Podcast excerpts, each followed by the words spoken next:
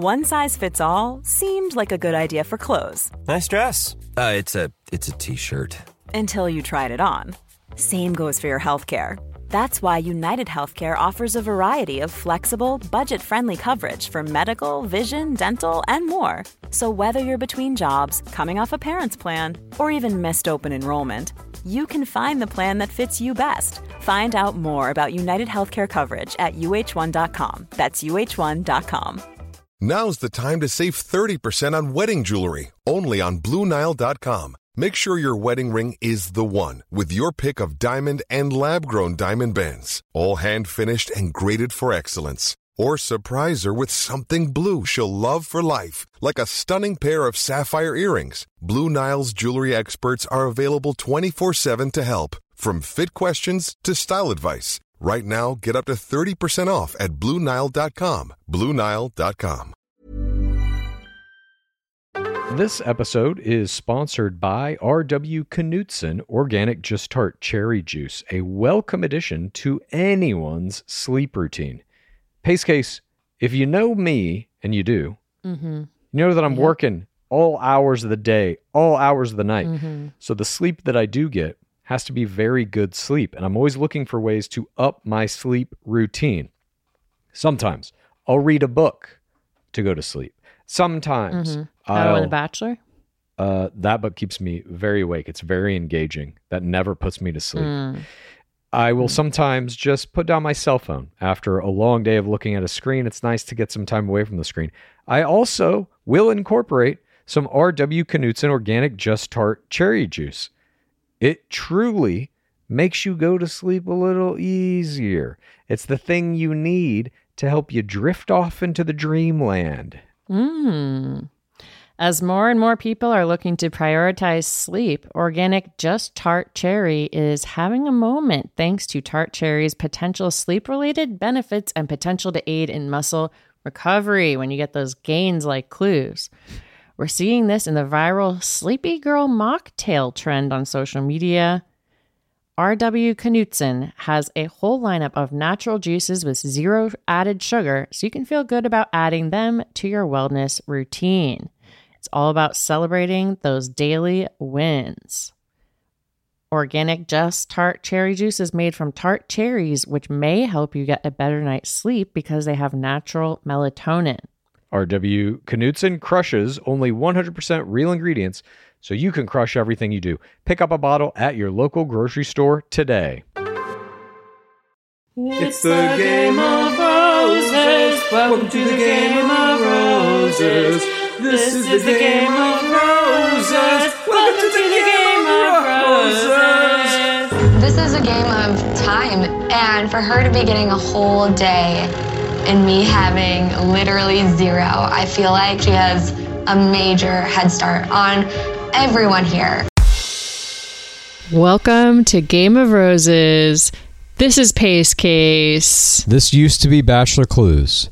Now there is just oh, oh no. the dried husk of a Bachelor Clues because I have ascended. I have shed my skin and become something new through tonight's episode. Oh, God. I cannot Uh-huh. believe what we saw tonight. Every fucking portion. I had to pause. I had to think about it and realize that this was the real world. What I was seeing was actual. This is not a hallucination. We it was not your dream come true. well, yeah, it is. It's a dream for both of us come true. We have talked for a very long time on the show about the coming of the professional era where all players in the game were going to be astute. They would at least know that they were playing a game, if not have active and very high level strategies. And we're seeing it now.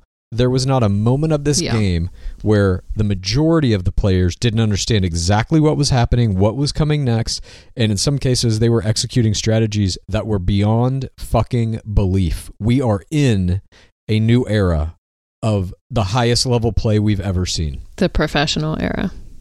I got to agree with you. I mean, we anticipated this after PP season where we had Madison Prewett and Hannah Ann Sluss super players, but the amount of people who are playing the game, I mean, literally everything we saw was play basically. And even just the understanding of things that happen within the context of the game and no and we're going to get to it. We're going to hit all of these points as we go through this episode and really break down the significance because some of this shit may seem inconsequential but when you've watched every goddamn episode of this show back to back to back to back to back for 24 fucking seasons you start to see this is not normal some of these things that these players are doing subtly. Like we've never seen some of these things before. The language that they're using, the reactions that they're having to situations. It's all of a, of a piece. and indicative of this deeper understanding of the game. Now, we're also not exactly saying it's because they all listen to Game of Roses and they understand the game fundamentally on a better is level. saying but that though. I'm not saying it's it's just true. That that's no, what I'm saying. I I know for a fact that at least one player, Sydney, does not because she did a closed-legged Huju during this episode. Oh, Unless God. that was a direct attack at you. She's insulting me through her play. Yeah. She's like, I listened to Gore, and you know what? Fuck Oh, clues. I'm gonna do a virginal Huju like Madison Prewett. If as long as she listens, I'm fine with that. Uh, but we are extremely excited to present you all with what we are about to present you. This is gameplay analysis of week one, the first real week, which some players acknowledged, even in the game, which we're about to get to. And it really was mind blowing, and this is going to be a pleasure to do. And now, Pace Case and Bachelor Clues proudly present analysis of play in this week of our beloved game. This is Game of Roses.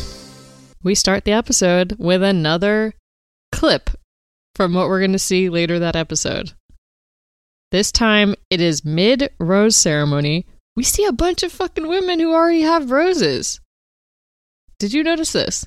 Yeah, they just give it right away. Kit, Serena P, and someone collapses. I couldn't tell who it was. Did you know? I did not know. And they said, I'm blacking out. I can't see. And then we go back in time. Birds are chirping. There's goats in a field. And Matt James runs by. Those were goats? Were they not goats? I don't know. They were too far in the distance for me to tell what they were. I could tell they were creatures, and I was like, "Is this going to be my creature of the week?" I don't know what that creature is, but it could be Might have been my creature of the week. I don't know, but there were creatures. We're getting creatures right up front. That's a good, good sign. Uh, Wait, getting creatures right up front is a good sign? Good sign of what? Good sign. It's going to be a fun game. I love creatures. the more creatures, the better. And this episode had a This lot, which becomes we a will be full getting to. creature podcast. That's the only part we talk about. Uh, and then Matt James comes running through the countryside. He's jogging around. Does a Peloton ad? What was the Peloton ad? Oh my god, this is right before he showers. We see a close up of a Peloton bike and then it pans up and it's Matt James. An ad. Oh, I didn't even realize that was Peloton. We got clip, creature, ad. Clip creature ad. Abs come after the ad. Oh And god. we I take it back. We're not in the professional era of gore. That was terrible. What? How dare you? Matt James is in the fucking shower for what seems to be four and a half hours. He is scrubbing the shit out of his nude torso, and we are being treated to something that they did with Sean Lowe. He was another very Christian lead who they turned into a sex symbol on the show, so much so that he was forced to take his shirt off by a group of sorority sisters when they did a crash the viewing party with DLH toward the end of that season.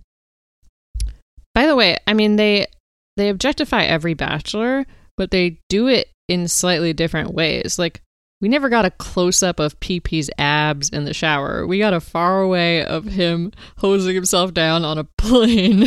That was the only time we saw him without a shirt on that wasn't like in a pool or a hot tub. and what did we see? Colton Colton we probably saw him showering. Oh, for sure we did. Ari? We probably saw Ari like I'm fixing not his hair.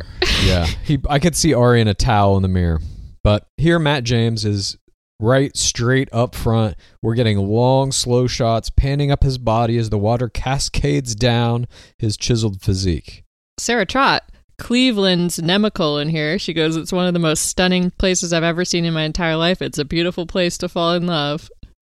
And they all of the women walk up the road in casual wear in a horizontal line and into like a hotel lobby, what we will later come to know as the Matto, coined by Chelsea Vaughn.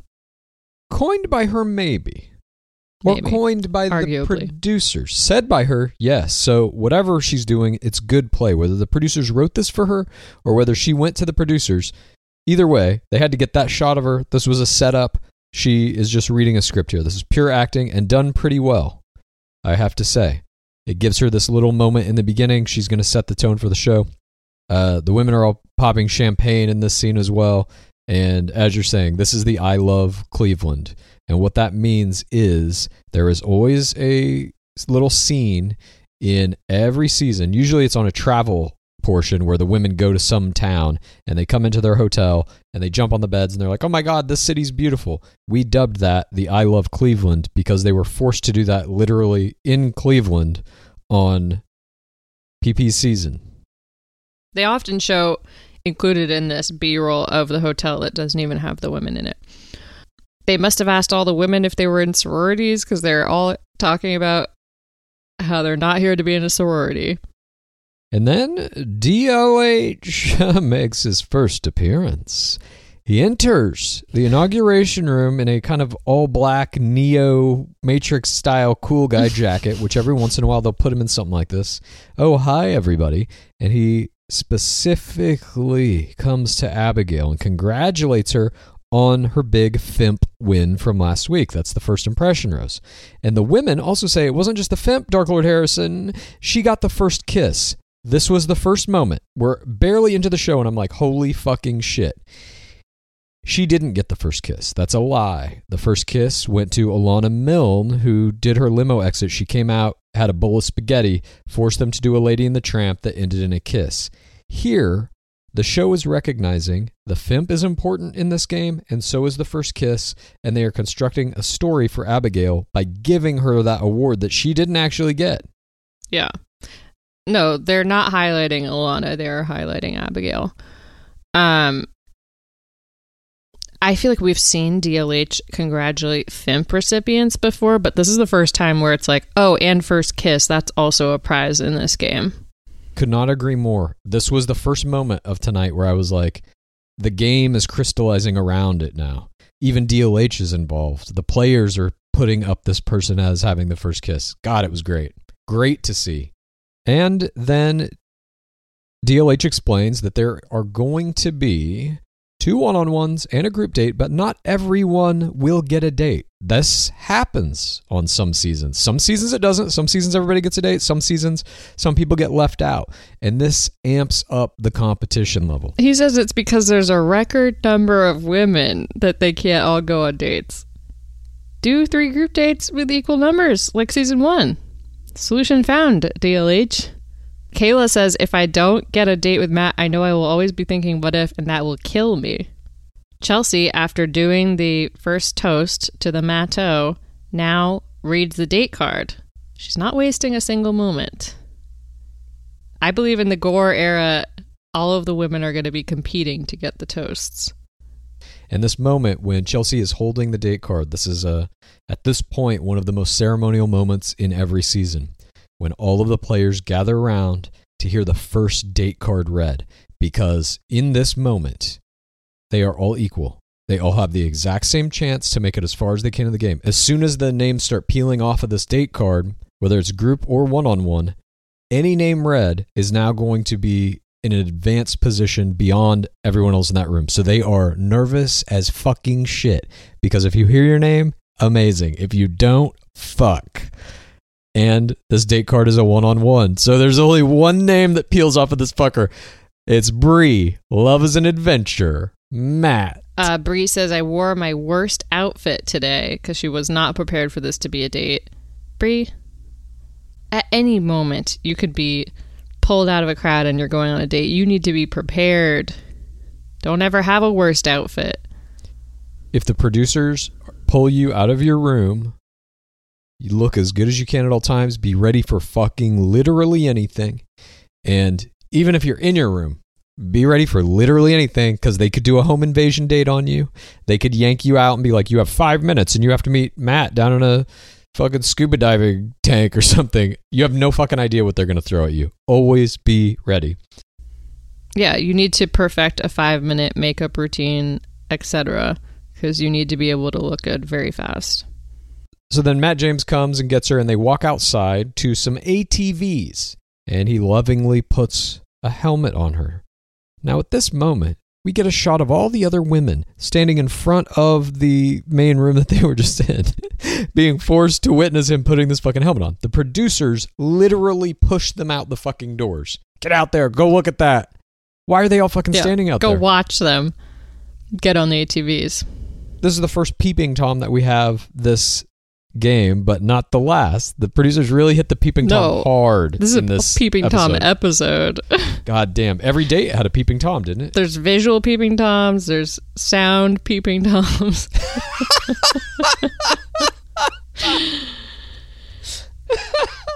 By the Oh, way, fuck.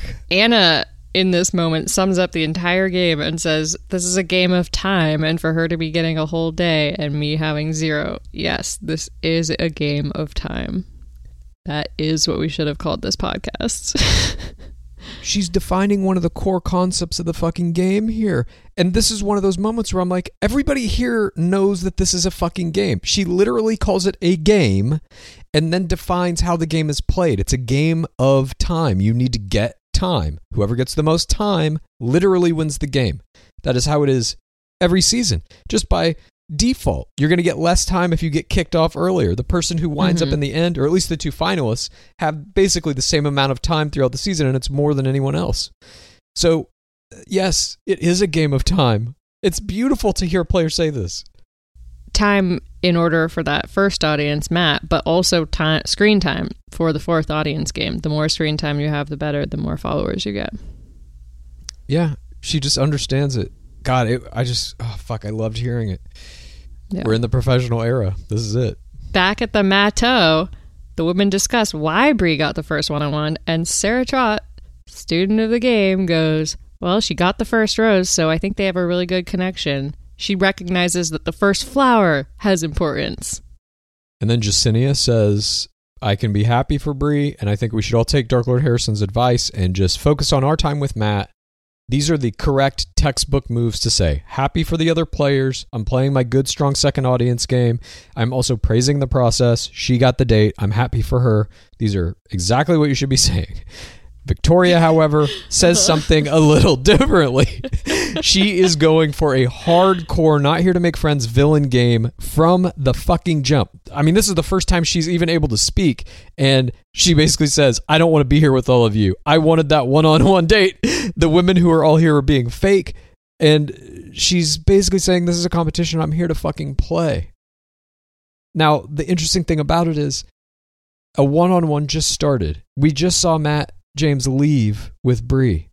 We should be watching them doing whatever they're doing. Yeah. Instead, we're watching Victoria just fucking blow this whole moment up. So whatever she's doing is working, at least in terms of getting um, screen time. And I'm super curious to see where her Instagram winds up by the end of this week as a result. Yeah, Jessenia gets a good line in here. She says, I think it's just a matter of how everyone copes with their emotions differently. I'm very capable of still being happy for someone else while dealing with my own emotions. And I'm especially not the type to dump my own baggage onto someone. I feel like there's something I'm working on the preseason right now, and there is something that I'm calling the hero player, which is when you are in your preseason, you need to pick one or two hero players and you emulate their game, you emulate their Instagram, etc. I feel like Jessenia's hero player here is Taylor Nolan, the emotional intelligence. Bennett also borrowed that element. Um, but Victoria, Wrecking Ball, her hero player is Corinne Olympios. She has studied this game and she takes things that Corinne did and has a new twist on them, which is what you want to do. She, to me, was like a child of Corinne Olympios and Chad Johnson. like, You mean the spawn of Satan? no, Chad Johnson also did a Blaze of Glory Wrecking Ball strategy. Yeah, and he also accused everybody of being fake. Like there's some similar um, Mm-hmm. things like the, you're all being fake. I'm here for the right reasons, kind of. Thing. I'm the only real one. She says ultimately at some point that she's genuine and real, or some version of that. Just the willingness that she has to come in with what is a clear strategy. She is going to do the not here to make friends and just fucking bulldoze anyone and everyone, villain from the get. She's playing a high level game. It's all eggs in one basket for sure, but she's going for fucking broke. And hey, I fucking respect it. I'm not even fully convinced, by the way, that this isn't a, an elaborate piece of performance art. Like it's it's that way. I know. Clues keeps saying that the whole time. He's like, it's performance art. I'm like, I don't think so. I don't think she's playing eight dimensional chess here. I do think she is doing a straight, not here to make friends, producer, third audience game. And I think that in a normal season, The Bachelor would have some wherewithal and be like, okay, I let you keep her a couple of weeks, but now it's hurting my other relationships. But because Matt James hasn't done this before, I think he doesn't know what he's doing. And he's just like, yep, there's always a producer slot. Gotta keep her. God, if I mean, if it's that, how far do you think the producers can keep Victoria this season? I mean, it is. Final two. it is impossible to imagine that she goes as far as Corinne Olympios because Corinne, I, I think, is legendary and had a lot more skill than Victoria Mhm. and made it to hometowns. Victoria's game is is much more explosive and there's zero of the chemistry game that Corinne had. So Mhm. it's hard to see. I mean, Matt is trying to escape. I mean, we're getting ahead of ourselves. Yeah, But I totally agree with to everything you've said, though. escape hundred percent agree. from conversations with her. Anyway, portion two. God damn it, we've only done one portion. We get a creature of the week, deer. Well, not my creature of the week, but a contender. we get a creature that was in the show this A week, creature. but not the creature of the week. It's another fucking deer. Deer can't get it two weeks in a row no, unless it's a pretty cute deer, I guess. But this was just unless a it normal has deer. like something to do with the storyline and like represents something. a deer I've been attack. creating, I've been creating theories for why they're featuring different creatures. I'm losing it. No, no, no. I, I, if we have the same creature of the week, I have a whole reason why it's mine as well. oh well. god. I wonder if our reason's the same. This is going to be fucking insane. We are losing it. So there are some deer.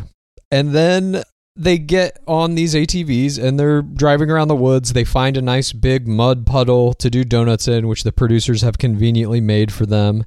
And they're the tires are spinning, mud's flying. I couldn't believe he fucking did donuts.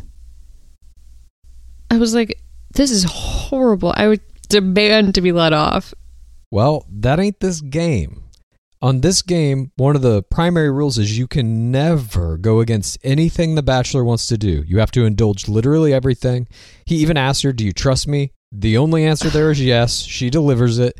So she's playing this correctly. And of course, almost incurs Yeah. significant injury when he flips the fucking ATV, but luckily they're both okay from this. He rolls them. I, I wrote in all caps, no wonder this man has never been in love.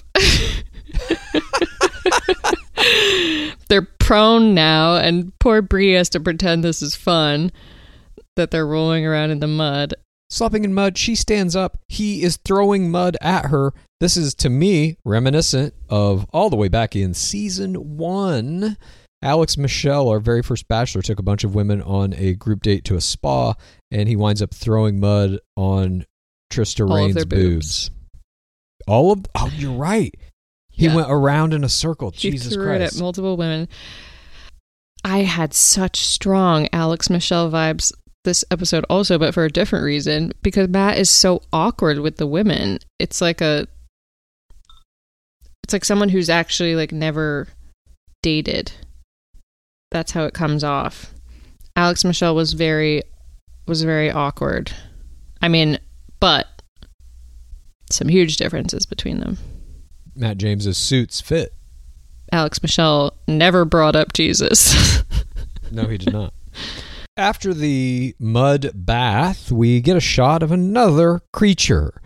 This is some sheep sitting under a fucking tree. Was this your creature of the week? I thought it was a cow. Maybe it was. It was right after Matt James says, Breeze Bomb, I'm so sorry. I vow to protect her better from now on.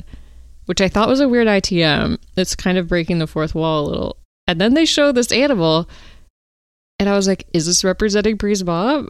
oh my god! I think they were sheep. I don't know. I don't know. I don't said either. cows, but it wasn't my creature of the week. No, Mine was it yours? No, Okay, we probably have the same one. we probably do.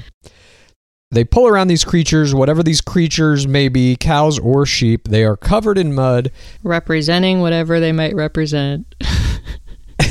and the mud, the getting dirty date is something that we see from time to time. Nick Viall, not to name drop, had one of these on a hometown with then player Raven Gates, and they pull up to this fucking hot tub. This is where we're gonna get our hot tub time, just out in the middle of nowhere. So, of course, they have to strip down. I mean, he asked, "Is the, is that cool?" It would have been hilarious if she was like, "I don't go." No. Yeah, I'm not getting in a hot tub. Of course you are. This is the game. If the producers put a hot tub in front of you, you get in the hot tub. Period. We've seen a refused hot tub before. Season one, Shannon refused a hot tub. Oh, she did get in eventually, right? Yeah. Yeah. Right before they get in the hot tub, though, Matt James strips, takes his shirt off, pulls out an axe. They make him take his shirt off and chop a random piece of wood as if he is providing the kindling for this hot tub. It was one of the strangest things I've seen in our beloved game. He's got on these big yellow work gloves. He's shirtless.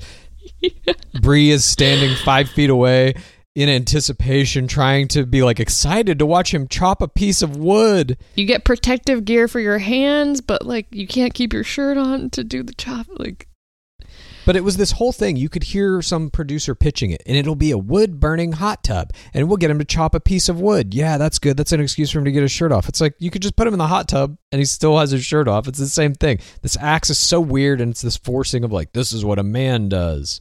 well, it's like they filmed a bunch of stuff of him like carrying logs around the forest for the promos. It was almost like this is going to be our promo material, but to see it in the middle of their date is so bizarre and forcing Bree to watch it.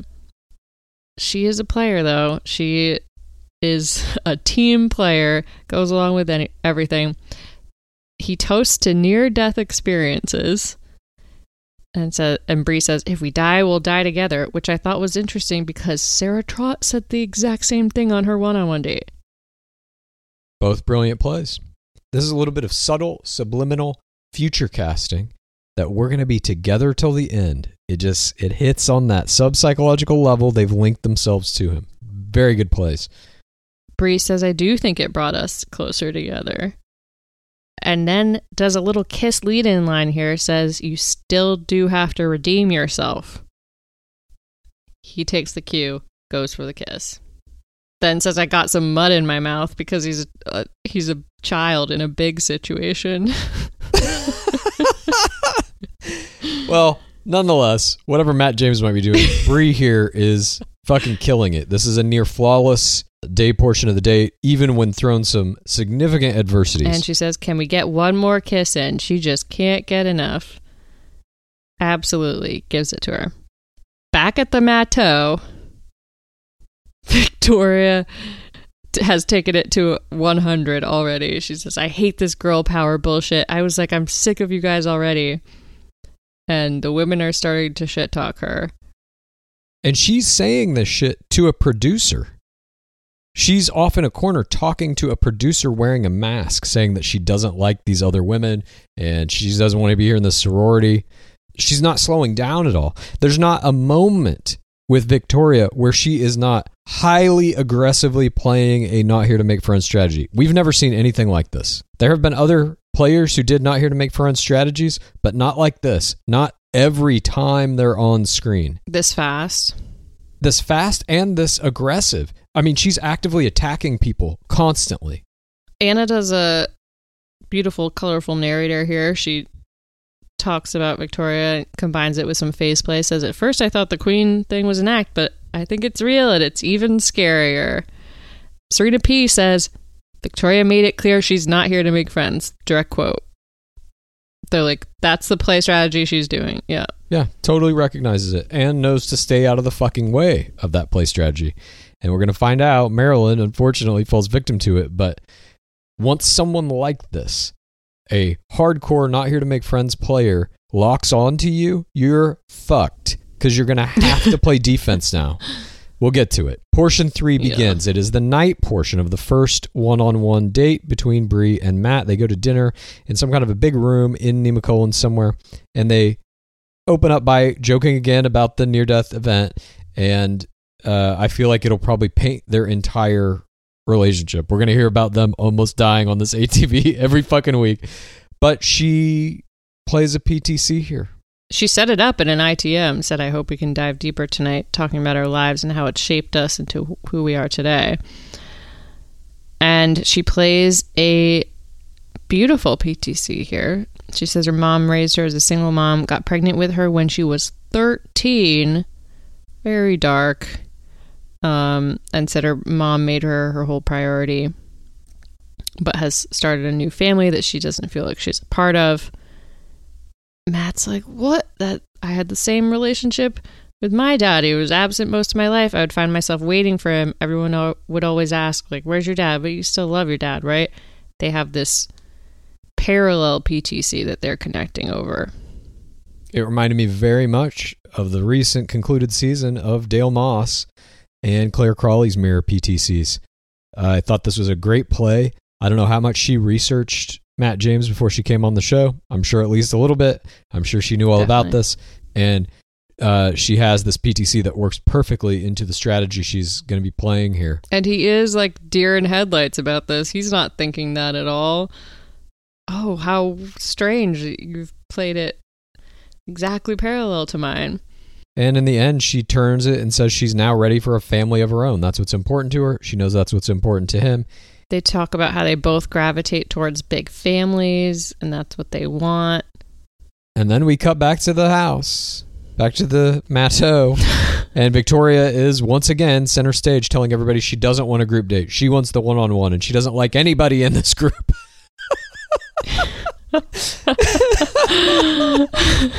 and then the group date card arrives. It says, I'm looking for the one, Matt, and the group date is gigantic.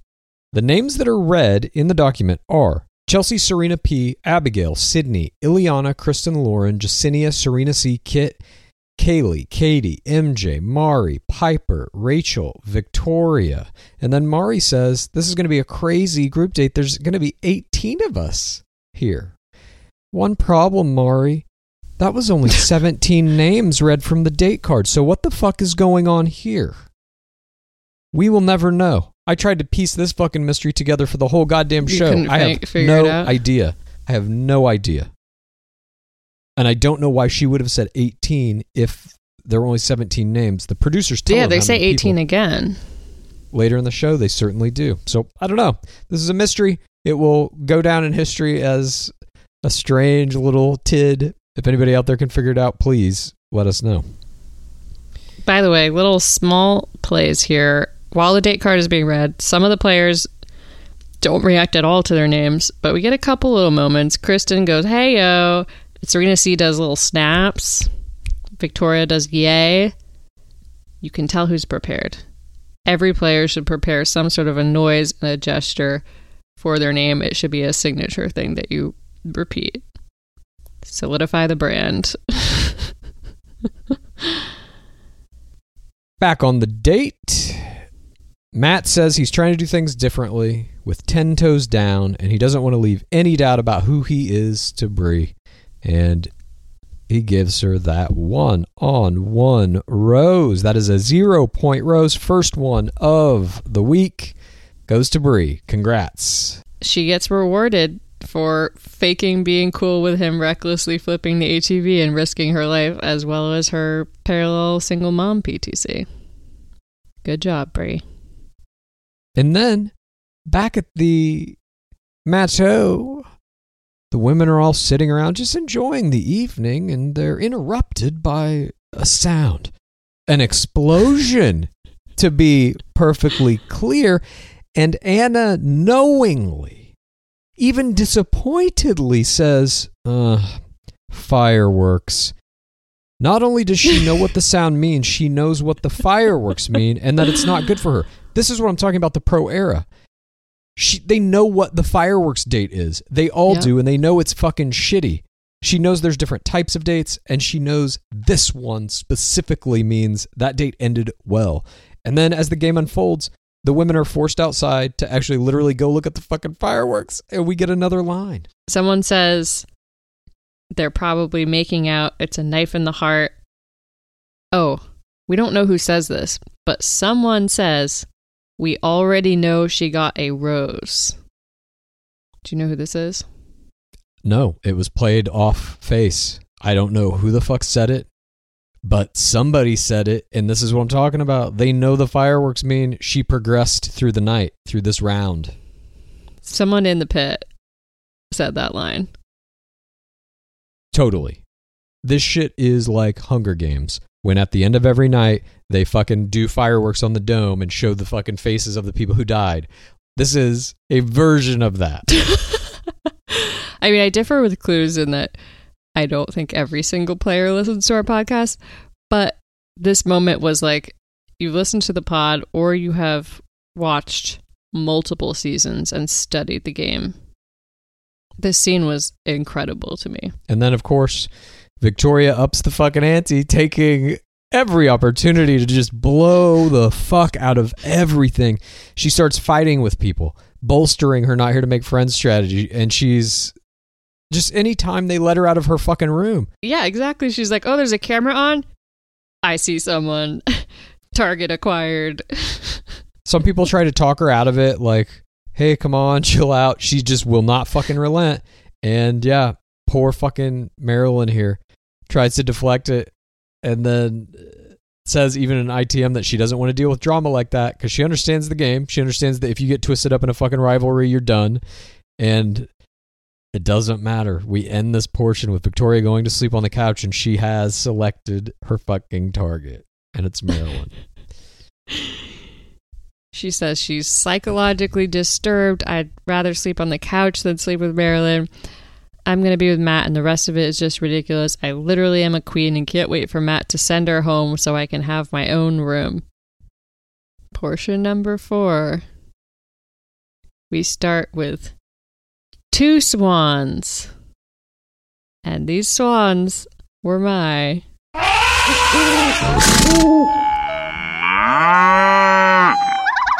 Creature of the week. Here's my theory. There this group date, it's the start of the group date, it's themed wedding, romance, a two-person couple only, and there were two swans. A beautiful tableau. These swans were also mine. Knew it.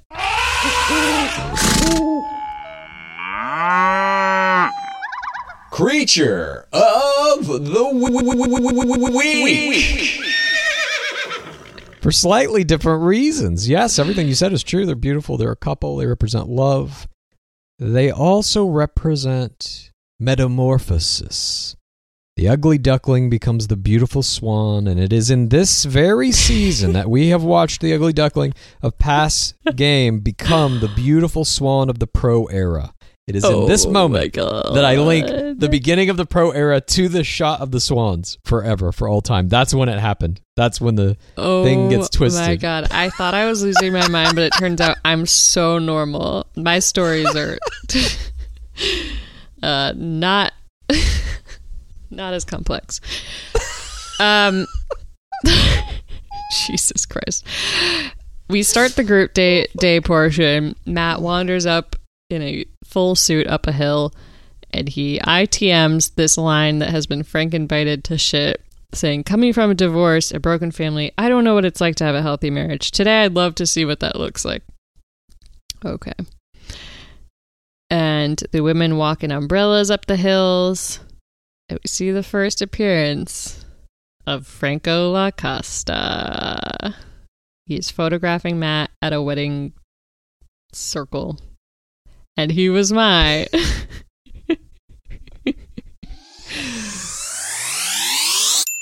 Jorge, Jorge, Jorge, Jorge Moreno, bystander of the week. week, week, week,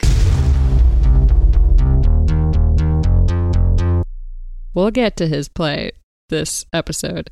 I mean, he's a repeat guest, so I'm already going to favor him. We saw him on Corinne Olympios's wedding group date. We saw him in the most recent season on Zac and Tayshia's one on one date. He's known for his shorts and his uh, forcing people to kiss each other in his in his uh, photo shoots. Franco Lacosta was also my Jorge, Jorge, Jorge, Jorge Moreno, bystander of the week. for everything that you're mentioning as well. He's entertaining, he's always dressed right, he looks good on camera, and he doesn't waste a fucking moment of his screen time. He is expert at not taking center stage, but still being probably the most interesting thing to look at in frame, even though the action is usually on someone else. And I agree with you. We're going to get to how he affected the game a little bit later, but this was his first appearance, so we're just saying he's our Jorge Moreno bystander of the week. Now, in this moment, the women all run up the hill and they approach Matt James, and someone's in the lead. Sydney sprints right up to him, and it looks like she's going to do a hooju. That is a hug jump when the female players run and attach themselves to the male players in a jumping, clinging hug. But instead, she runs up, jumps up, puts her arms around his neck, and does a dead leg hang, similar to a Madison Prewett. This is a blown hooju opportunity. Oh, you don't even count it as a hooju. No. There has to be a cling. I thought that was just a virginal hooju. I feel like there has to be a cling. Interesting. Lauren loads love level one in her ITM. Says that the last time she talked to Matt was when she walked out of the limo, but in that 30 seconds, he felt something, and so did I. So we've got a love level load, but still no love level advancement in this season of the game. And Matt then introduces Franco to them all and tells them that he wants to see what they might look like together at a wedding. Because he's a visual person. That's what he says.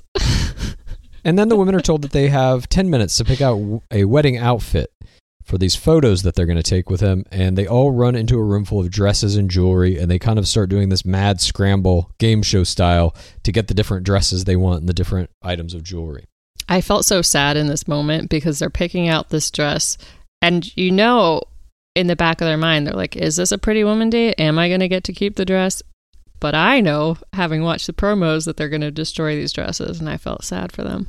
So the women come out in wedding dresses. Jessenia is first, and she gets the first kiss of the group date with a little assist from our bystander, Franco, who says, Drink him, kiss him.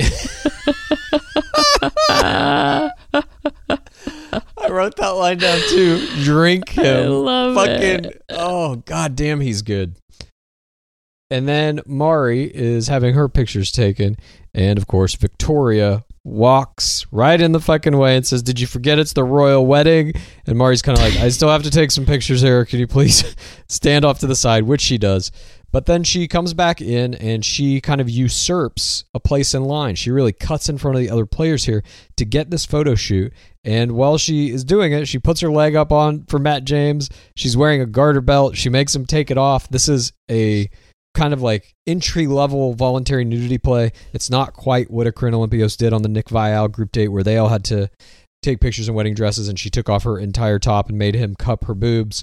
Not quite that. It's not quite skinny dipping. It's nothing of this level, but it is in that area. This is technically a voluntary nudity play on a scale of 1 to 10, a 1. What I loved about this was that she branded her own play. She calls it the Royal Wedding. It is a two part play. The first play is cutting in line and doing the photo shoot, fucking up Mari's. The second play is she says, We're going to take it up a notch has him take off the guard, does the garter belt reveal, has him take it off her leg in front of everyone. All of this is her royal wedding play. It's Corinne. If Corinne didn't have a pool to work with, she would have done this. In fact, I feel like I don't really remember exactly, but I feel like Corinne might have done something with the garter belt. I believe she is Victoria's hero player. And Victoria kind of forces a makeout with Matt here.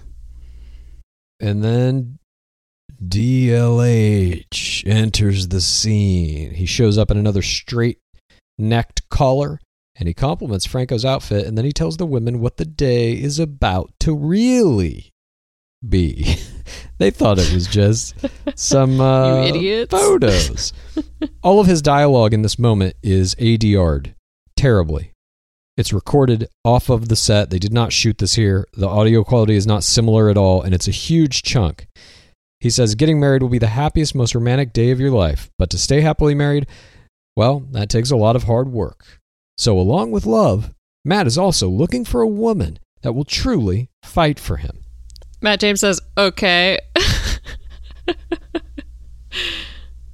And then we come back to DLH, and all the women are looking and being like, what the fuck does this mean? DLH walks off with Matt and Franco, and some of the women say they didn't get to take photos with him. This is a very interesting tactic from the producers here. They have forced into the game turtles. They were the ones who sent DLH in at that time. They said, cut it off. The rest of these women don't get photos with him. So they are putting this extra pressure on the women who didn't get their time with him on this group date to really fucking bring it in what is going to be a forced violence back half of this group date. Rachel says, if fighting gets one on one time, I'm all for it. Serena C says, a classic line of the game, the claws are about to come out for sure. And then there's a Heineken commercial between JoJo and Jordan. And the commercial says, keep watching The Bachelor on ABC. And I was like, yes, I will. course I but will. did you buy the Heineken? That's the more important question. No. And then we start portion number five with another creature. We got some more deer. Sorry, deer. The swan's already won our creature of the week. Too And- late, you idiots. A kind of actiony score plays behind the women walking through the woods in their wedding dresses as they come up to DLH, and he basically explains that they're going to be playing a version of Capture the Flag with these plush hearts. And as an added piece of this game, they're going to have to be dipping purses and flowers and pieces of wedding cake into paint and tagging each other with them. That's how you tag them as opposed to like pulling a flag or mm-hmm. tackling. but it makes no sense. He tells us they're gonna. This will be a play for time. The winning team is going to get to go with Matt to an after party. The losing team will have to go home. They'll have to walk home. In fact, he tells them, By the way, when he says he says winning team gets to spend an incredible romantic night with Matt, losing team takes their busted up painted dresses and walks home and spends the night thinking, I wonder who's making out with Matt right now. What a fucking line. "This is the Dark Lord. This is seasoning on the suffering he's about to devour. He's just sprinkling a little salt on it." Your whole night is going to be fireworks of another woman. And then he tells them finally before the teams square off the rules are there are no rules, which means physical violence will be permissible.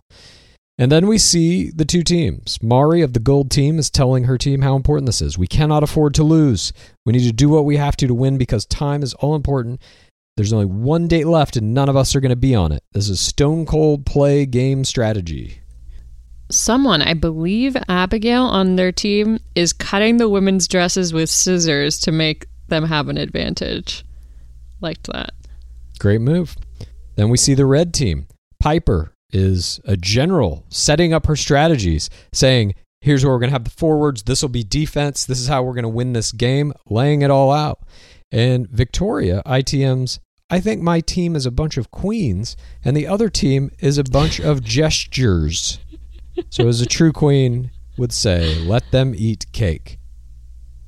Good fucking lord. I don't know what to make of any of this, but uh, I loved it.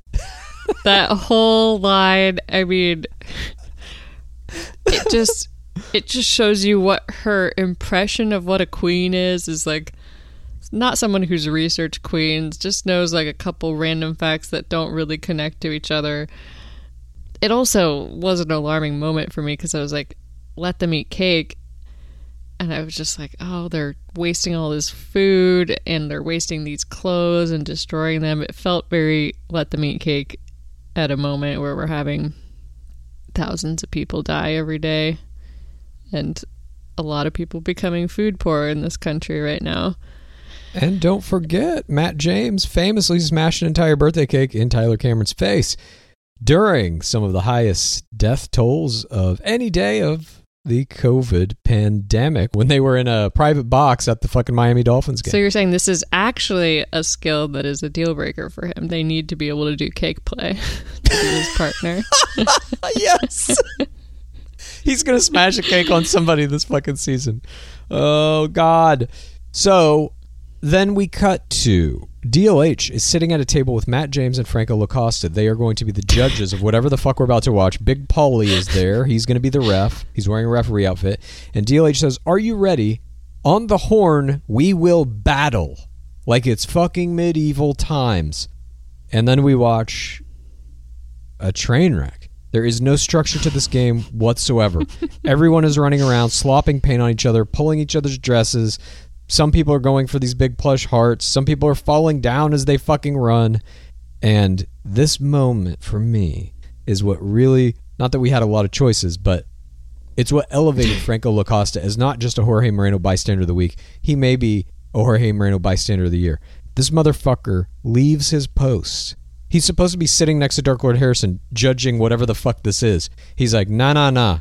I'm an artist. I take photography, wedding photography, and I have this unbelievable unique opportunity to get right in the middle of whatever the fuck is happening and take these crazy pictures of these women in wedding dresses with paint all over them and he fucking does it. He sprints out into battle and he's taking action shots right in the middle of all of it. Fucking beautiful.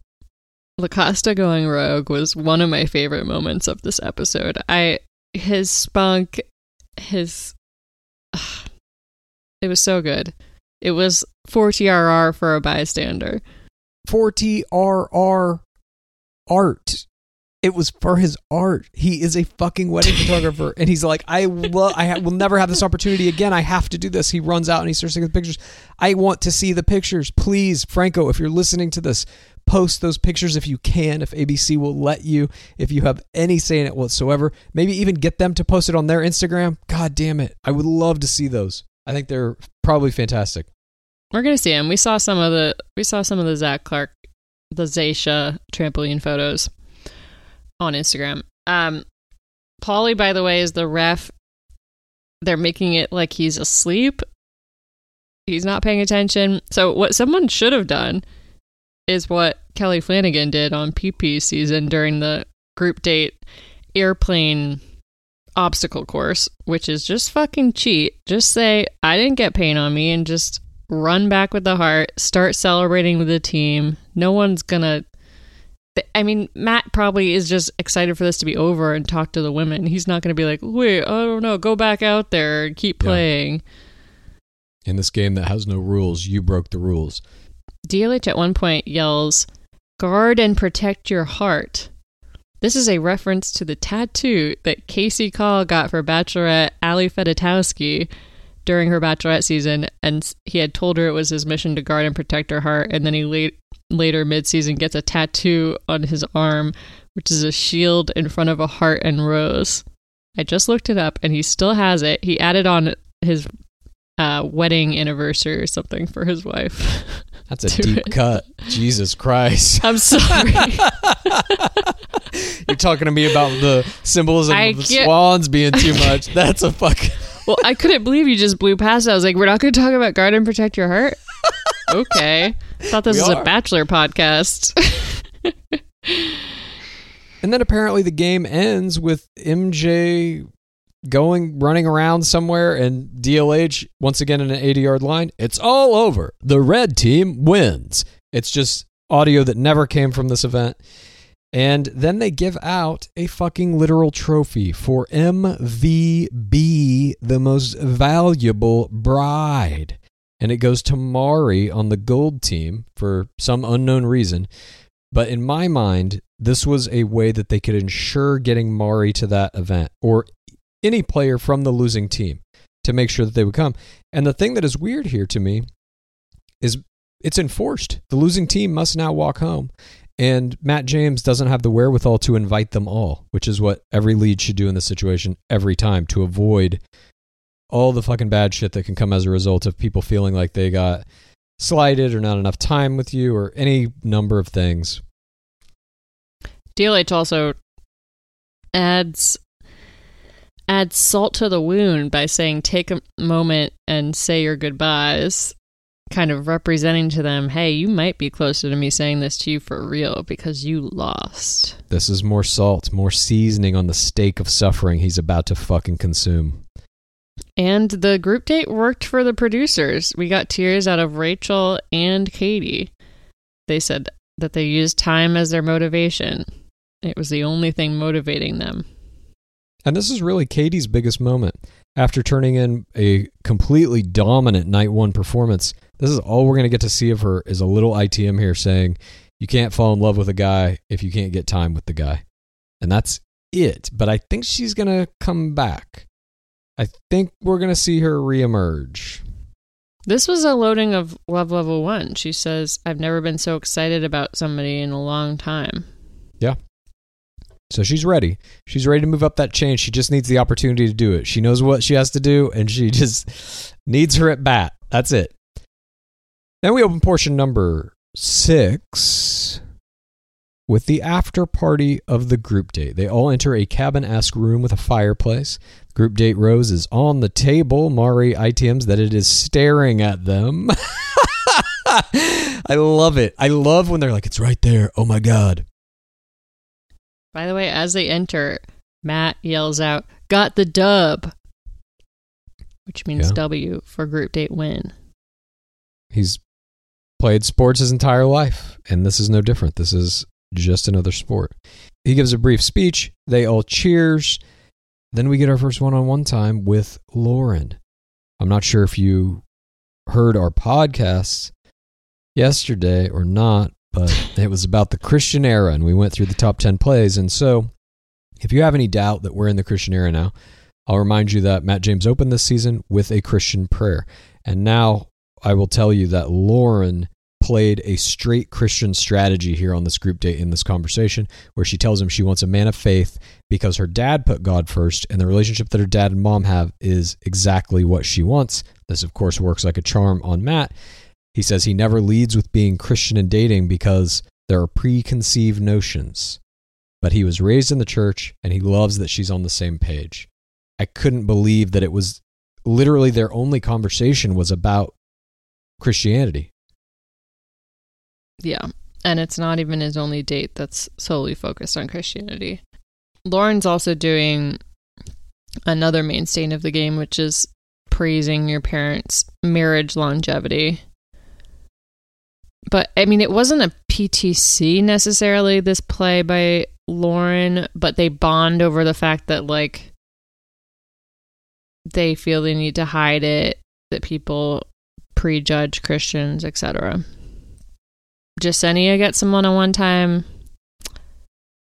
and says that she loved the group date, even though how could you love that? She says she enjoyed her time. But I mean, that's what you got to do when you're on a group date. You got to be thankful for the time you have. She says she was afraid coming into the scenario because she's been in relationships where it seemed like the person was ready for something serious. She's dealt with infidelity, it hurt her ability to have trust.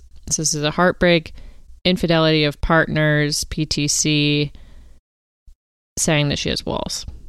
And she also brings out tears here to punctuate the PTC. And Matt says, I would never put you through anything like that.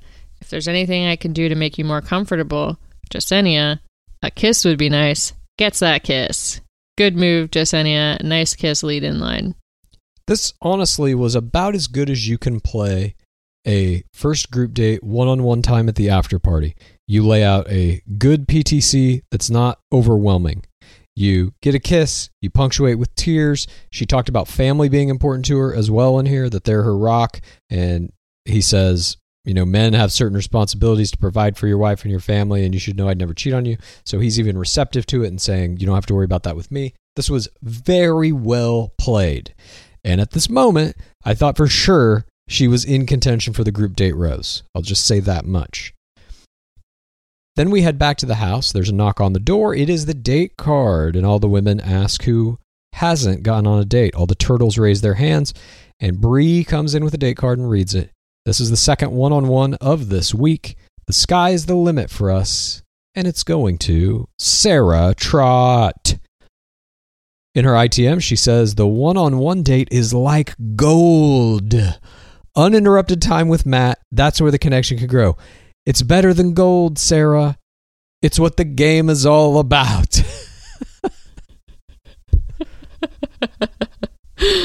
There's a crazy energy about this episode, and I think it's funny.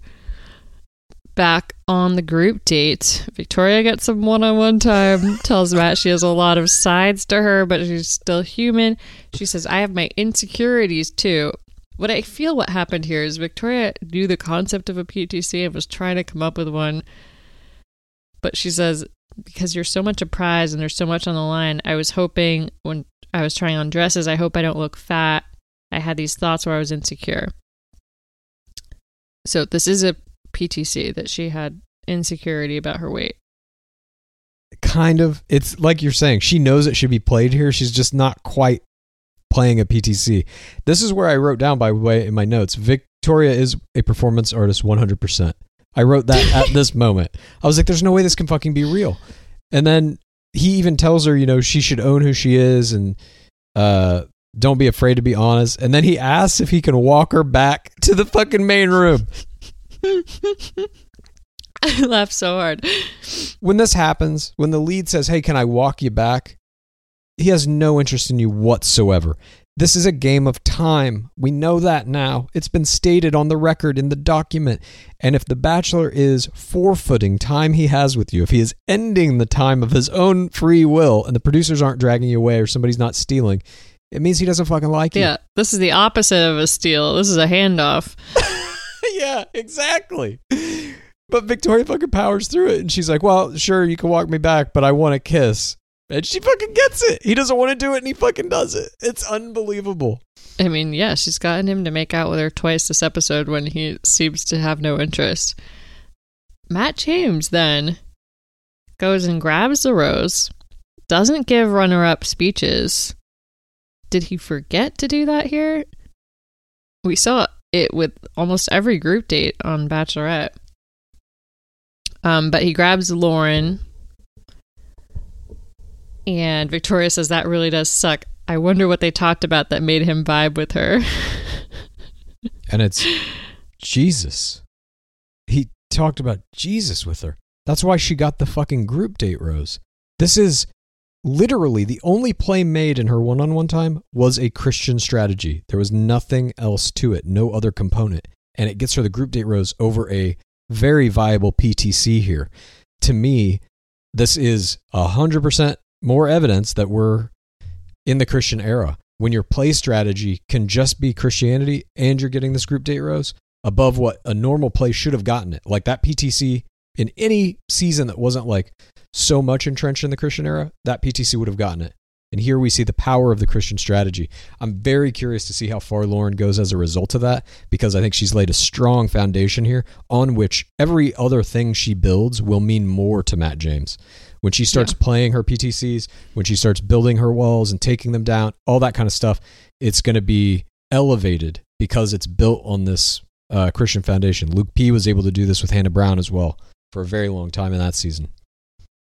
Matt apologizes to her for her turtling at the cocktail party on night one, but he does say we share similar values. So he's basically like, this rose is for that. And they kiss. Matt goes back to the group, says, Thanks for opening up. See you at cocktail party. Victoria says to Lauren, Were you expecting that? I shared a lot and went out of my way during the day. Maybe sharing my things wasn't enough to have me stand out.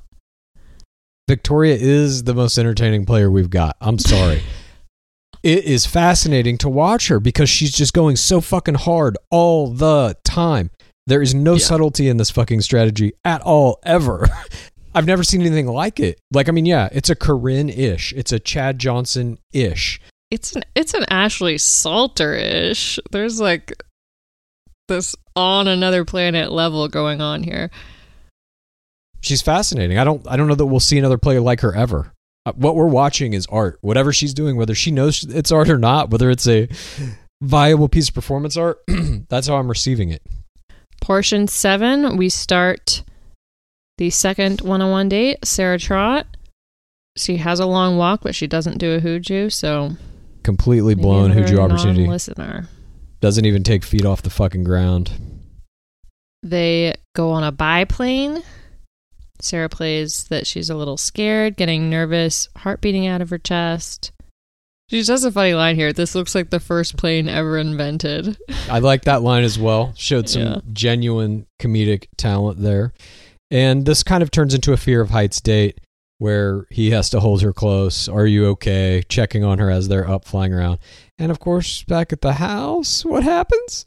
All the women come out to look up in the sky. Well, why do they do that? Because the producers have forced them into another peeping Tom scenario. There she is on a date, look up in the sky. They make them all come out to look at this. Just to get them all mad and anxious and everything that comes with these moments. A flyby is the fireworks of the day portion. And then Sarah loads her walls game in an ITM, saying that she is scared to open up about deep issues, and we know what the night portion is going to be about. They sit by fire and they talk about family. Matt says they, he talks to his family all the time. Matt starts talking about having an emergency contact, and that's what he's looking for in a partner. And he asks her how her dad felt about her coming on The Bachelor. She does an expert move here. So he says, "How you said your mom was stoked. I noticed you didn't talk about your pops. How does your pops feel about it?" And Sarah says, "He's the most like sincere, loving, awesome dad ever. I'm so close with my mom. I'm even closer with my dad too. He's great." This wall that Sarah Trott plays here is my play, play, play, play of the game. We know what Sarah Trott's PTC is. It is that her father has ALS. She has loaded this in episode one. This wall takes finesse for her to skirt around the question to save her PTC for the night portion. Sarah's not going to play her PTC when that rose is not in view. She's just not. She knows this game, she knows how to time it. She is prepared. And Matt can sense this wall. He says, I had a great time, but could tell Sarah's struggling with something. I need her to be open and vulnerable. I already had other women being authentic and real. You don't play a wall at the end of a date. You play a wall in the middle that you can take down at the end. And she, we're going to get to what she does. I'm assuming this is your play of the game. But for me, it only happens because she maneuvers her way around this line of questioning and is able to save it for later. This play was astounding. I take nothing away from it. Like you're saying, he asks her a direct question How'd your dad feel about you coming on the show? She never answers it. She never even comes close to answering it. She just loads this idea that she doesn't want to talk about her dad. Matt James has no idea why, but that is a wall. And in all these dates, in every level of the game, you have to be setting up these moments of progress where there's a wall up and it has to come down, or there's a love level you need to get to to beat somebody else's love level. Whatever it may be, you're trying to set up these moments of giving him a question Should I keep her around? Should I give her the rose? The answer is yes, and here is why. And she's going to do that in the night portion, which, yes. we'll get to it. We just, let's just get to it. You, you're right. My play of the game is Yeah. linked to yours, and I think they're almost the same play. It's like a setup and a punchline, or a it's like a jab followed by a right hook. Mm-hmm. The right hook's not going to knock you out if the jab doesn't take you back on your feet first. It's such a beautiful combination to watch. So fuck it, let's just get to it. It happens right after. It's in portion eight. They're eating at a pool with some lights around it. He brings up family again, which gives her the little push into her PTC. And she says it's hard for her to take down those walls. Literally says that, playing a perfect wall game here. Matt gets in a line here where he says, We shared the same values. I'm hoping for a little bit of a deeper conversation. To me, this implies, I mean, it's talking about family, but I wonder if there was a cut conversation about religion. There definitely was. And we'll get, she uses a word in here, a little piece of verbiage that definitely is a reference to Christianity. But she plays her PTC here, and this was my Play, play, play, play, play of the game. She breaks down her family situation for him. Her dad has ALS. She explains what that is, that there is no cure. His life expectancy is two years, and he is losing the ability to talk and walk and move, but his brain is still fully functional. It is the same thing Stephen Hawking had.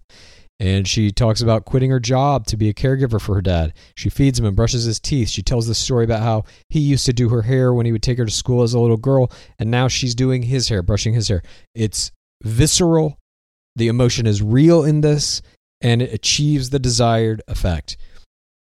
Matt James's response to hearing this he says that he is honored to be sitting there with her, and he then says his faith is what is important to him in times like this, and he offers to pray for her dad and for her family. This is not only an honor for him, that is the highest honor he can give her. He opened this with a prayer. This is the Christian era. This is the highest form of approval you can have. Matt James says in his ITM that he gets chills thinking about this situation. You can't picture more selfless act. I get chills thinking about this PTC play. It was. I mean, I had extremely high hopes for Sarah. I put her in my final four, and it, knowing uh, knowing about this story, but the way she executes it is flawless. Da- like every little detail about it. The oh my god, the story about the the hair brushing. I mean, I, I teared up. I like it was And she, in the end, says that her dad was the one that wanted her to go find love. And she says this phrase I felt a calling to come here. That is Christian speech. She is reinforcing the idea, whether he's talking about their Christian values or not up there, with that phrasing, it was a calling. She is essentially saying to him, if they haven't already talked about Christianity, she's saying, I'm on that page too. This is a mm-hmm. flawless one on one date, top to fucking bottom. And of course, she gets the one on one rose for it and gets a kiss. I can't believe she got in a bit here about her dad praising the process. like It's unbelievable. it had everything. And she gets not only one kiss after the one on one rose, she pulls away and goes in for another one. She's sealing this with a strong chemistry game. And uh, she ITMs that there was a weight lifted off her chest, and she's never had a conversation like that ever. And then they go in a fucking hot tub, and she gets another fucking kiss. Wait, by the way, right before she gets the rose, um, she says, Life is going to throw you curveballs. It's not always going to be beautiful dates and sunsets and plane rides, but I think it says a lot that I feel so comfortable with you. I don't take it lightly. I think there's something special. And Matt says, To that point of thinking it's something special, grabs the rose. She had a lead in to the rose line. Poetry. This is what we've been trying to say. This is that professional era. There's like she got this one on one, and she's like, guess what I'm going to do? Not make a mistake. I'm going to play everything in the exact perfect time, in the exact perfect tone. This is going to be a masterclass in how to execute a one on one date. And it literally is that. I don't know if we're going to see many more of these this season. I have a feeling we are, these perfect one on ones. Yeah. This shit was insane. Bree's also, by the way, fucking insane. It was so well done. Mm-hmm. I just have such high expectations for the rest of this season now. Trott also, like you're saying, reinforces this story with a strong chemistry game in the hot tub, some leg grazing, and it is hard for me after this date to picture her not being the ring winner. I think she's definitely in top four. I feel like it's one of these two. As do I. And, you know, we'll see what winds up happening by the end of the season, but she was somebody we both put her in our top four. I truly believe looking at people's Instagrams can give you a fantastic idea of how they're going to play in the game. It's their understanding of conveyance of an image of a persona. And that's what this game is all about. It's conveying some persona to the lead, to the players, to the producers, and to the fourth audience, us. And you can look at an Instagram and tell if people are good at that, I think. Oh, tiny little note. She also got a gentleman in here. The gentleman is when the bachelor gives his coat to a bachelorette. Matt James put his coat over Trott's shoulders here. And Sarah says it's the start of something so beautiful and special. I agree.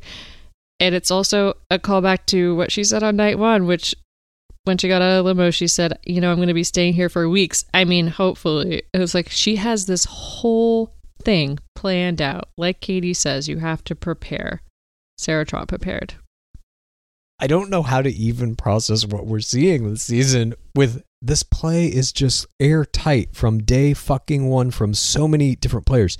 Even Victoria, who is playing a Maniacs game. An airtight what game? Yeah, what is the airtightness of that game? Depending on Matt James to not grow some balls, like It's the loyalty to the strategy. It's basically like when Dylan Barbour came into Paradise and he played the good guy all eggs in one basket game on Hannah Godwin and you were like there's no fucking Mhm. way he's going to ride this through the entire way and not break off to somebody else when she's like fucking around with Baylock High and whoever, you know. And he fucking did it. He was just like, "No, this is my strategy. I'm going to ride it until the end." And it look where he is now. I'm not saying Victoria is going to wind up in a situation like that, but I admire the loyalty to the strategy. To say I've developed the strategy, I'm going to play it until I fucking can't anymore. And she's just doing it 100% all the time. So for that, I thank you. you Victoria. honor her consistency. Absolutely. It's hard to do. Portion nine, we get to the cocktail party. First responder is Pieper, bringing Matt James a drink. But the first one on one time we see is Abigail. She does a nice move here and says, I missed you. Being in group settings is hard. I was thinking I should give you a signal, fix my earring, pull on my ear. It'll be like me blowing you a little kiss, letting you know I see you. And Matt's like, Yeah, I'll do an ear pull, but you gotta pay attention. This was a huge fucking move. Even in these little moments, this is a cocktail party. You can't do much here.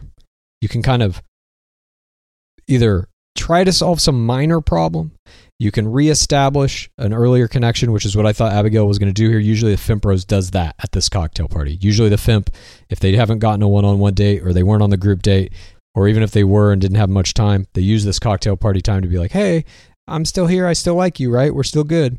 She fucking elevates it here in a way that was astounding to me.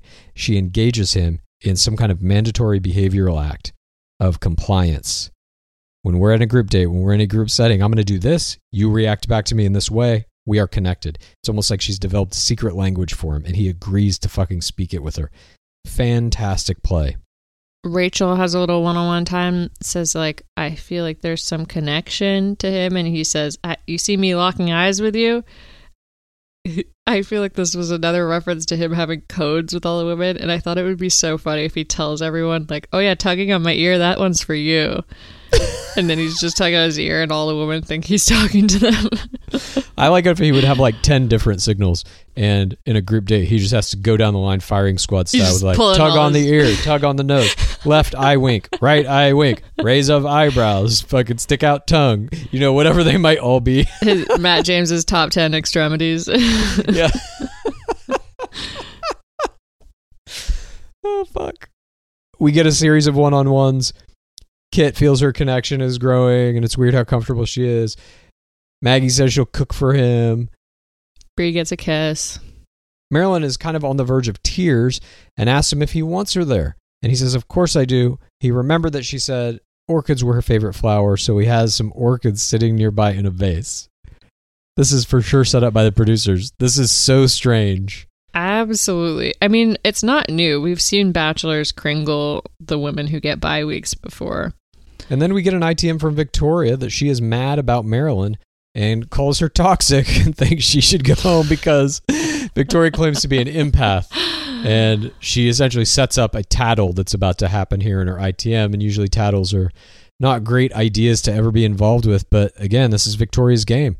100%, no holds barred, pedal to the metal. Let's fucking try to burn down everything. The wrecking ball gets one on one time and she tattles on Marylynn, says she was my roommate. She tries to cry to manipulate situations. She's like anticipating what Marylynn's going to do when she responds to the tattle with Matt James. She's like, I bet Marylynn's going to cry. I'm going to say those are fake tears. Um, she's straight up toxic. I have to sleep on the couch now because of that. Matt's like, Oh, I had no idea that was going on. Have you talked to her since? Victoria, I just avoid her. She's so toxic. Life goes on. I'm able to maintain a positive attitude. Hilarious. I can't believe she said that. I was like, what? A positive attitude? You're literally sinister. Like, just mean to everyone. God damn it, that shit was funny. And she plays this against him, says, like, you don't know this, but I wanted to share with you how ho- toxic the house can be. Like, implying, like, oh, you've never been on the show, so you don't get it, but it's really horrible. Then Matt James ITMs that he thinks Marylynn might have been bullying Victoria, and he pulls Marylynn for a talk. And we begin portion 10 with Victoria telling the other women that Marylynn was mean to her.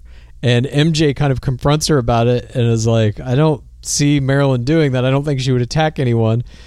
And then we get some intercutting between Marylynn with Matt on her one on one time and back to the women as they're kind of cross talking. The women are talking about Marylynn, Marylynn's talking to Matt. Marylynn kind of does what she can in her ITM. She says, I'm not a person who would spite anyone. I feel like I have to defend myself, though, now because of these accusations. And then the other women kind of are back talking in the room. They don't really believe Victoria. They cut back to Victoria questioning Maggie that she's rolling her eyes at her. I was like, now you're going after Maggie? Oh my God.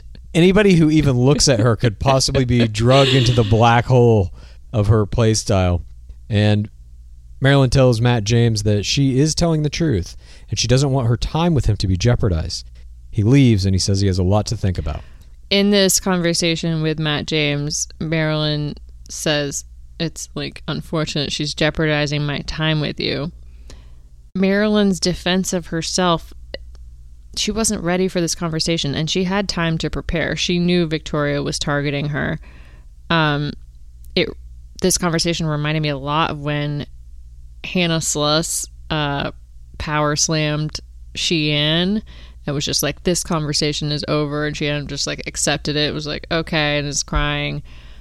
But Marylynn like had options here. She could have been like, go ask anyone in the house who the toxic person is, or get her in here. Let's do a three person convo. But she lets Matt leave and go to rose ceremony without a character witness. And that was my error, error, error, error of the game. It was also my Error, error, error, error of the game. Yeah, I agree with you. She totally could have done other things here to come out of this in a better scenario. We don't know if she's going to get kicked off, though, obviously, because what happens in the Right. rose ceremony is a, a cliffhanger. So it's difficult for me to say too much about it because we don't yet know the outcome. But certainly, I agree. She could have handled this much better. I mean, this conversation, I don't know if she could have handled better. She goes and talks to Victoria, tries to get her to go outside. Victoria refuses, says it's freezing, and Victoria refuses to sit on the same couch as her. She refuses literally everything. I'm not going outside. I'm not sitting on the same couch as you. She accepts an apology, but then when Marylynn says, I think we can work out an understanding here, she says, I don't have any interest in that. She refuses every possible attempt Marylynn makes in this conversation to make amends. And again, this is just this hardcore, hyper aggressive, not here to game. make friends. she's the most hostile empath we've, we've ever seen. But she's just like not backing down. And this is going to be her strategy literally for the entire game is to be, uh, you know, attempting to drip honey in Matt James's ears about the other players and, and spreading disinformation and stuff. And we'll see how long it works, how long the producers can keep her around. This forces Marylynn to shed tears in a darkened hallway, and Abigail makes a little all star appearance here as the STCO. That's the shoulder to cry on as she consoles Marylynn in this hallway. And we see that MJ is now scared of turtling because she hasn't had time, and the drama is sucking it all up. This is, as we know, a game of time. Yeah, all of the turtles are now time cops.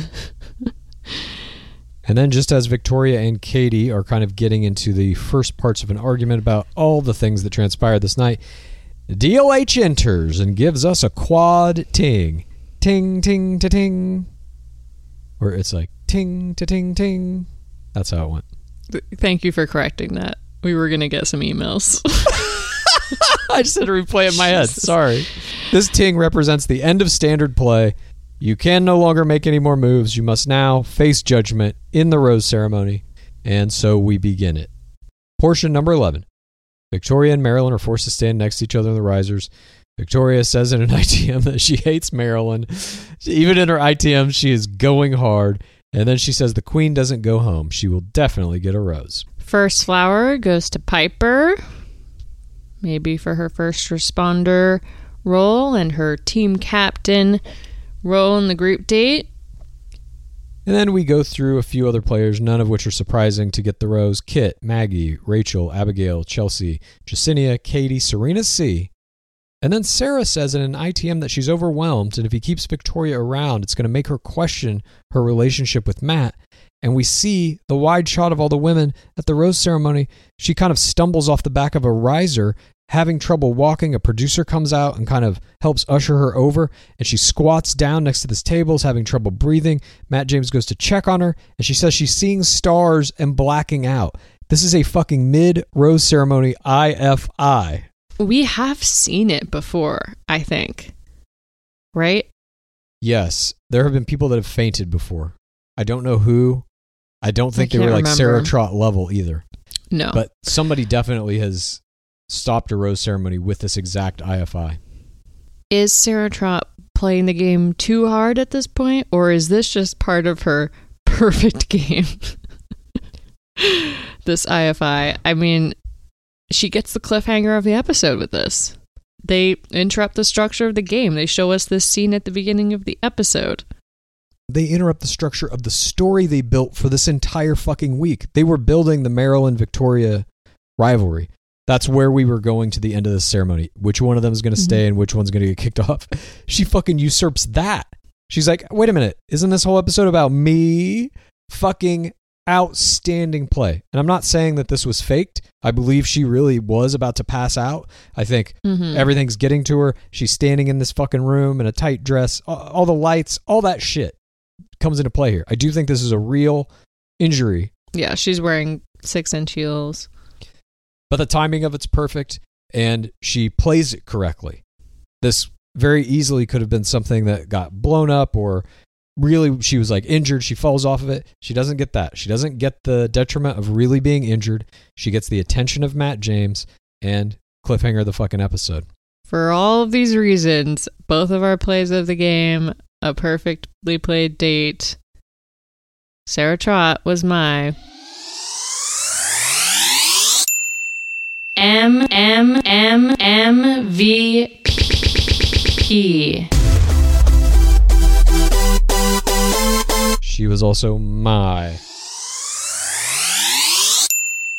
M M M M M V P. but she narrowly beat Franco Lacosta. her timing, eh, her the detail of each of these plays, all of her stories are so well crafted and prepared. She's raising awareness of ALS. She's giving the like basic important facts about that. Just so good. I agree. She is one of the players that's going to define this first year of professional play. That it's not only about all of the players knowing when and how to play things, it's about the top players doing shit perfectly. I mean, just utterly perfect. Every element of this, even the IFI in the end, which is a Mhm. play that is outside the norm. Usually in a rose ceremony, you're not making a play, you're just standing there waiting for your sentence. She makes a fucking IFI. The biggest play you can make is saying something when you accept your rose. But she already had rose in hand, rose in pocket, RIP. which makes the IFI that much more sincere. It's not like she's trying to get his attention to convince him to give her a rose. She already has it, so he knows it's real too in that moment. And it's not that she's in- insecure about going home. Yeah, exactly. It's perfectly played. Again, I'm not saying it's not real. I think it is real. Nonetheless, in terms of its effect in the game, it is outstanding. And her entire week this week was just top to bottom, one of the best we've ever seen. That fucking one on one date, like that to me is historical.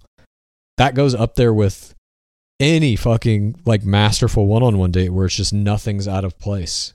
A perfect game, really. Yeah. And then in the tag, we see back at the flipped over ATV, Matt Oh James performs the Incredible Hulk maneuver to roll the ATV back onto its wheels with the help This of only Bree. further proves that he could have killed her.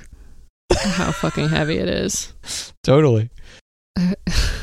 I mean, that was extraordinary play on Bree's part, rolling with the punches. I mean, she had no choice, but But that is it for our week one of regular season play. Did not disappoint.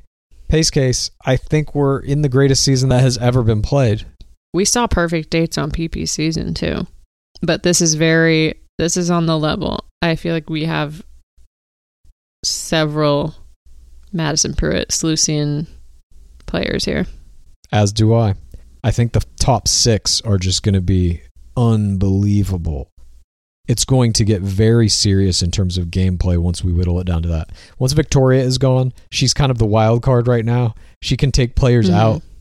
We'll see what I'm so curious to watch her play. Even that though, like she's not a good player, but she's a highly entertaining player. Yeah, she's also like I don't know what is going on with the costuming here, but she's wearing this very outrageous dress and you can also see her bra straps, which is pretty uncommon. She's getting the time. She's getting the time and this is a game of time as Anna said. She seems almost exclusively to me like a third audience only player. The producers are just like, she's fucking great. We got to keep her in the show. Yeah. No one else likes her except me. Yeah, she hasn't been getting Instagram gains, but I bet she will still get gains from this. I think I'm biased against her because right before we watched this episode, it was uncovered that there's a photo of her and her precious doodle Coco in a room in a house, and in the background, you could see part of a Trump flag. I guess she's claiming this was her makeup artist's house or something like that, but it goes along with her not posting about the insurrection, etc. Yeah, I totally believe she's MAGA at this point. But nonetheless, I'm fascinated by her gameplay style. It's an insurrectionist gameplay style. Thank you for joining us for this edition of Game of Roses. It was a pleasure to break this down for you. And thank you all, of course, for sending me the delicious tids at Bachelor Clues. Love reading them. It's how I survive. It's the only nourishment I get. And without it, I will die. So please keep sending me the tids. We will be out with our third episode this week on Thursday. That'll be our Twibbin this week in Bachelor Nation. A lot of exciting stuff happening in the parasocial world. Joe Park making some very big moves this week on his Instagram. We will be discussing those and many more. And if you haven't checked it out, please go to our Patreon. On Monday, we posted an episode called The Top 10 Moments from the Christian Era. And these are kind of the most important plays and players from what we believe is the contemporary Christian era, which obviously was evidenced tonight with some very strong Christian play from Lauren and strong Christian reactions from Matt. uh, to some PTCs and things. So that episode is available again on our Patreon. It is patreon.com slash game of roses. We have not only that episode, but a bunch of other episodes in there at this point, videos, live streams that we do before every show. And it is a growing community of people who want to dive deep into the pit where we are now. And that's where we drop strange videos and songs and all manner of weird things that we find in the pit. So if that sounds fun to you, please join us. And as always, before we go, what is the Dwab at? It has been 6,868 days without an Asian bachelor. Praise be Lord Harrison. Please rate this podcast. Please review this podcast. Please get a friend to listen to us and then please rate this podcast. Please review this podcast. Please get a friend to listen to us and then please rate this podcast. Please review this podcast. Please get a friend to listen to us and then.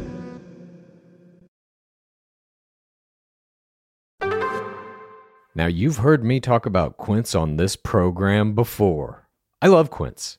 I am right now, head to toe, dressed in Quince. I got their shirts, I got their pants, I got everything from Quince. Quince is my spot for quiet luxury without paying those luxury prices. Quince offers a range of must have items like 100% European linen under $50, luxurious mulberry silk skirts, and of course, Italian leather bags and 14 karat gold jewelry from get this $30. All their prices are 50 to 80% less than similar brands. And because Quince creates timeless classic styles that won't go out of fashion, you're going to have them in that closet forever. Unless you wear them out, which I may because I literally wear them every day. I know you're wondering, how do they do it? Well, Quince partners directly with top factories to cut out the cost of the middleman, passing the savings right on to you and to me. What's even better, Quince only works with factories that use safe, ethical, and responsible manufacturing practices and premium eco friendly fabrics and finishes so you can feel good about getting high quality items that are going to last you longer. Upgrade your closet this summer with Quince. Right now, go to quince.com slash roses to get free shipping and 365-day returns on your next order. That's quince, Q-U-I-N-C-E dot com slash roses for free shipping and 365-day returns. quince.com slash roses. We're coming out of spring and we're headed into summer. It's a great time of year. It's a time for renewal. For me, that means reconnecting with friends and family I haven't seen for a while. And when I do, I want to make sure I have plenty of wine on hand to celebrate with. That's why First Leaf is a great option. As America's most personalized wine company, First Leaf takes the worry and guesswork out of buying quality wines, especially if you're somebody like me who knows maybe a little bit about these things, but not enough. Not enough to really make a great decision. They make the decision for you. To get started, you just answer some specific questions about your wine likes and dislikes on First Leaf's website. And these can be things that are about the people you're buying it for as well, if you're doing it as a gift. It only takes about five minutes to create your own personalized wine profile. Then you get your very own wine concierge who's going to use those responses to curate a customized selection of delicious award winning varieties from rosés to sparklings and everything in between. It's all based on your personal preferences, on those questions you answered. These hand selected wines are going to be delivered to your door within a few days, with each bottle priced lower than what you'd pay at a wine store. You even get to choose when you get the wine. Plus, Every selection is backed by First Leaf's 100% satisfaction guarantee. And if you have questions about your wines, like what to pair them with, for example, First Leaf's personal wine concierge team is there to offer that expert advice. So it takes all the guesswork out. I love reconnecting with friends and family over bottles of First Leaf wine, and I bet you'll feel that way too. So give First Leaf a try. Head over to tryfirstleaf.com slash roses to sign up and save 50% on your first six hand-curated bottles plus free shipping. That's T-R-Y-F-I-R-S-T-L-E-A-F dot com slash roses to save 50% on your first six bottles plus free shipping. Try firstleaf.com slash roses. Imagine the softest sheets you've ever felt. Now imagine them getting even softer over time. That's what you'll feel with Boll and Branch's organic cotton sheets. In a recent customer survey, 96% replied that Bowl and Branch sheets get softer with every wash. Start getting your best night's sleep in these sheets that get softer and softer for years to come. Try their sheets with a 30-night guarantee. Plus, get 15% off your first order at bollandbranch.com. Code BUTTERY. Exclusions apply. See site for details.